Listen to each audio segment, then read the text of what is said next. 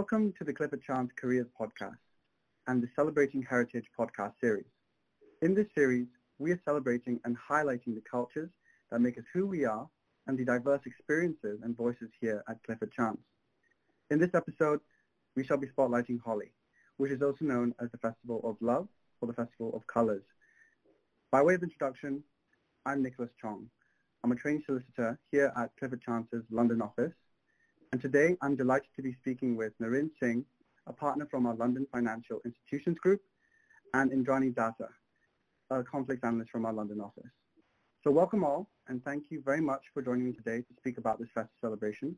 Could the both of you, starting with Narind, briefly introduce yourself to the listeners? Yeah, sure. So I'm Narind Singh. I'm a partner in our um, financial institutions M&A team at Clifford Chance. I've been in the firm since 2001, so 20 years now, a part of the furniture. Um, I am Hindu. I was born in this country. My parents came over from India in the 70s, and I was brought up as um, I was brought up as a Hindu. So um, you know, regular trips to the temple, regular singing, regular celebrations, and I'm really happy to be talking to you about Holi. Thank you, Nicholas. Hi. So I'm a conflicts analyst in the conflicts team that sits within the risk team of Clifford Chance. I've been at the firm since 2014 and it's a very busy team. I love being part of it. We approve new work and deal with various things like sanctions and conflicts and confidential information and risk issues and the idea is that we keep the firm safe and commercially competitive. I was born in London. My parents settled in the UK from India. My father came in the 60s and my mother came in the 70s. And uh, I've been brought up as a Hindu and it's only in my adulthood that I've become a practicing Hindu. And it's a huge part of how I live my life. Um, it connects my dance and music and friendships and life goals and also career goals very nicely together. And it's a real pleasure to talk about Holi today with you. Thank you both. We're both very lucky to have you here. And um, so let's get into it. What is Holi? Indrani, if you could be so kind to take this question. Well, Holi is one of the most beautiful festivals in the Hindu calendar. It symbolizes the festival of love, the festival of colors, and the festival of spring. It celebrates the eternal and divine love of Radha and Krishna, a divine god and goddess couple. It also symbolizes the triumph of good over evil and the victory of Lord Vishnu over a demon king. So Holi celebrations actually start on the night before Holi with a bonfire symbolizing the destruction of evil in the form of Holika, the sister of the demon king, who was known as Hiranyakashipu who was killed in the fire. It's the next morning that we celebrate Rangwali Holi, the day where all the powdered colors come out and everyone celebrates with great joy. Thanks, Indrani. That's really insightful. Um, so what significance does the Holi celebration then have for the both of you personally, uh, starting with Narind? Well, it's interesting actually because my first memory of Holi was actually when I was in India um, on holiday with mum and dad when I was younger. And I, I was really young at the time. And um, it, it was amazing because much more so I found over in India than here. Um, people were going really wild, you know, my cousins, you know, even my grandparents in terms of um, going out on the street and in the garden and throwing um, colour around and really having fun um, and letting themselves go. It was kind of, you know, people are really running around and letting themselves go and going back to basics. And I think you get lost in the moment, which is amazing because it means that you're really focused on on what's going on and what you're doing and, and it's one of those rare moments that you can totally switch off from any other troubles and, and really enjoy yourself in a religious context as well. So that was my first memory, and ever since, I guess, on Holi, um, when I'm, you know, back here, it's it's less colourful. I, fi- I find there's not much dye being thrown around, but we do get together with friends and family friends and all the other kids who grew up as second generation um, Indians here as well. And, you know, it's lovely to see everyone. We've grown up together.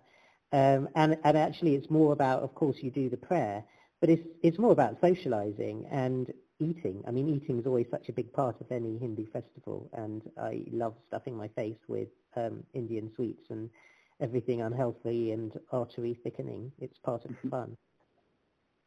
And, and what about you Indrani?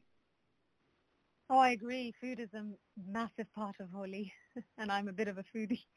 So yeah, I totally agree with Narind. Um, personally, the significance of Holi for me is um, it is a time of renewal, rebirth. That's what spring signifies. It's also a time of forgiveness. Um, it's a time where people can mend broken relationships. Um, they can forgive each other.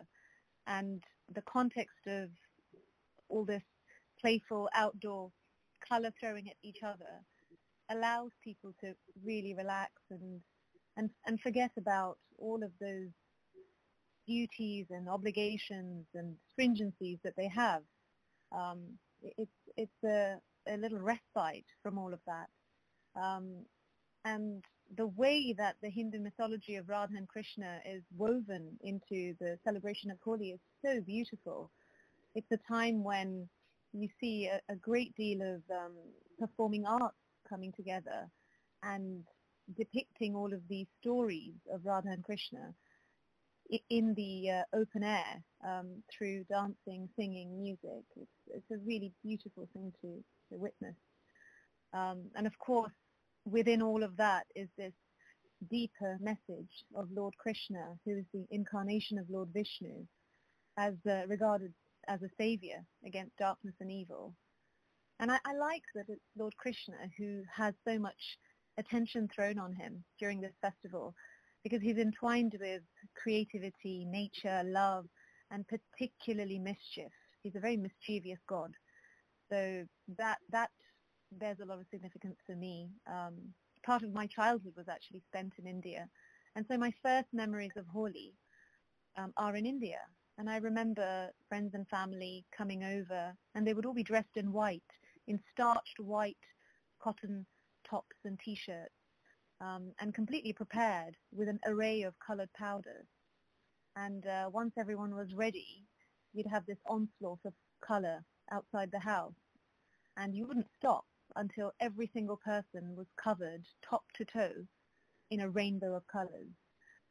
And finally, you'd have to then go and change clothes, um, probably even have a thorough shower, and then sit down for a mouth-watering meal. Um, and that that sort of exuberant celebration doesn't really take place in London, partly because of our weather, and also I think it's um, it's not something that takes place in the Western world. I hope it will in the future.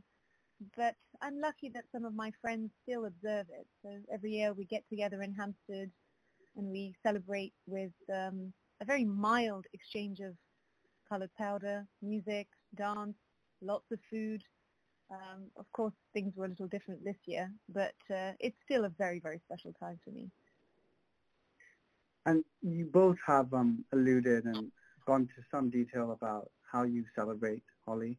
Um, I guess the next question naturally follows is uh, how, how do you how did you celebrate it this year, especially with the new constraints and the new norm? Starting with Narind, maybe. Yeah, sure. So this year was a bit different. It wasn't as exuberant as last year, but the good thing coming out of all of it is because of Zoom, you can actually celebrate it with your relatives in India too at the same time if you get the timing right. And so it's not, you know, it's not the throwing of colour around the computer screen because you obviously can't do that. But you can eat together and you can pray together and you can celebrate together and you can do everything that you're supposed to do. And in, Indrani's absolutely right. It's, you know, a lot of it's about mischief and letting go. And so you can always do that on Zoom. You can always make fun of each other and, and really get to spend time with each other. Um, and of course, the prayer is a really important part of it. But, but for me personally, it's the actual interaction and the uh, putting the prayer into practice and how we all interact with each other um, with openness and, and forgiveness and um, leaving troubles aside, you know, that manifestation of what the, the, the principles behind Holi are. Um, so, so yeah, I mean, you know, the Zoom celebration was fun. I, I can't wait to do it in person though, not least because I can't have my mum's cooking over mm. Zoom. And what about you, Indrani? Oh yes, I'm so thankful for the various ways we've found to connect with each other through Zoom. This this past year has really shown how creative and and how clever we are when we're missing our families and we're missing our friends and our mentors, you know, who are all across the world. And Holi was no exception. Um, I'm I'm thankful that Zoom came to my aid and I managed to catch up with my favorite family friends um, as well as direct family, my teachers, many of whom live in India. Um, it was a home celebration apart from Zoom, uh, so we didn't have any visitors coming and sampling my mum's amazing cooking, but uh, I, I made sure I put my order in of my favorite uh, sweetmeats. Um, there's some very, very special sweets that are celebrated during this time. Something called balushai, which is a deep-fried sweetmeat made of flour, butter, and sugar. So I wouldn't recommend it every day, but it's it's really yummy on special occasions. And then you've got uh, a, a, very special drink called thandai, which is a milk-based drink mixed with crushed nuts and infused with saffron. So really celebratory. Um, and, uh, and and something that reminds me of a, of a British uh, dish, gujia, which is an enriched solid milk, which we call kheer. Um, it's filled with this kheer, a sweet, but it actually looks like a mini Cornish pasty. so I quite enjoy enjoy similarities like that. Uh, but the celebration at, at this year was very special still. It was at home. It was nicely done. We had some of my favorite foods and some live music. So this year has been very special. Sounds like it was very eventful. And, and Narind, maybe you could tell us a bit of uh, a bit of about how you have maybe special foods that you had particularly this year, or generally in Holi uh, when you're celebrating? Special foods? Yeah, special foods or specific foods that you typically serve during the well, celebration. Yeah, I guess each each person has their has their different foods that they that yeah. are their favourites, and actually one that there's a constant theme through everything Indrani and I are saying when it comes to uh, moderation and health. Um, so you can't have this stuff every day. But my favourite thing actually is is my mum. I've tried making these and I just can't do them no matter how much I try. So my mum makes these um, these puris, which are like um, I don't know how to describe them, Indrani. They're like small rotis that are deep fried and puffy. How else? How would you describe it? Yes, you're right. They are deep fried. They're they're probably deep fried in ghee if yeah. I recall correctly. saturated fat, more saturated fat. Yeah, it's um, they're, but they're delicious, and we have them with. Um, Mum makes them with them uh, aloo potatoes, like spicy curried potatoes, and it's absolutely delicious. I wish we could have it more, but it actually just comes out at special occasions, and Holi being one of them. So that's my favourite food, and obviously the Indian sweets um, are are a really big part of it. And actually, there's a place I don't know whether you get where you get yours Indrani, but there's a place near Euston, um, a street, I can't remember its name, behind it where they have Ambala and other, other shops, so you know anyone can go there to get their sweets. Drummond Street, yes. I think. Yes, Drummond Street. I remember that, and, and it was it was often a place I would pop into as a student because it doesn't sort of break the bank, but it really, really fills that deep craving for for that, you know, home home style Indian food and the street food that's so unique to India. Um, I, I remember that street with great fondness. yeah. Sounds really, really good. I would like to try it, and I think when uh, things open up, I'll definitely do that. Um, so what suggestions could you give the firm and other organizations uh, to support colleagues so celebrating Holi going forward? Uh, maybe starting with Indrani this time. Sure. Well, I like the idea that Holi is so um, open. It is a festival that welcomes everyone. It isn't necessary for someone to be of the upbringing of being a Hindu or practicing as a Hindu or even any of the affiliated religions to Hinduism. It, it isn't necessary. The spirit of Holi applies to anyone who embraces that spirit of abundance and creativity and self-expression, family and friendship and forgiveness. So I like that Holi is aligned with promoting creativity and collaboration. And in fact, in India, there is a strong tradition of corporates promoting Indian classical music and dance during these key annual festivals. And they definitely don't miss out on Holi. And it provides a space for business and culture to coexist aesthetically and naturally together. And so this year I've noticed several online digital festivals have taken place. So in the future, personally for me, it would be wonderful to see Clifford Chance showcasing the diversity and richness that is abundant within our firm in a way that is seen and appreciated globally. I'm definitely taking notes. I think we can, at the Reach Network, can definitely do something with that. And how about you, Narind? Um, what's your take on this in terms of the firm and other organizations giving support?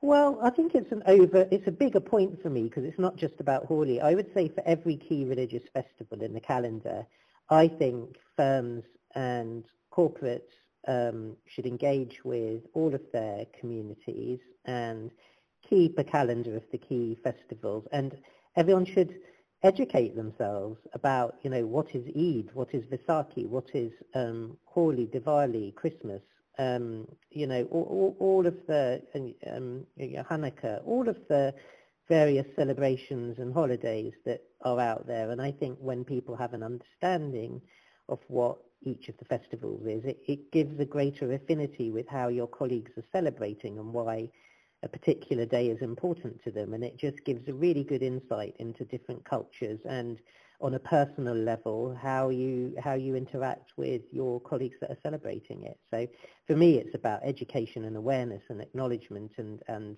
in that way sort of celebrating together I guess. That's a very important message and something that this podcast series seeks to build upon. So that brings us to the end of our podcast.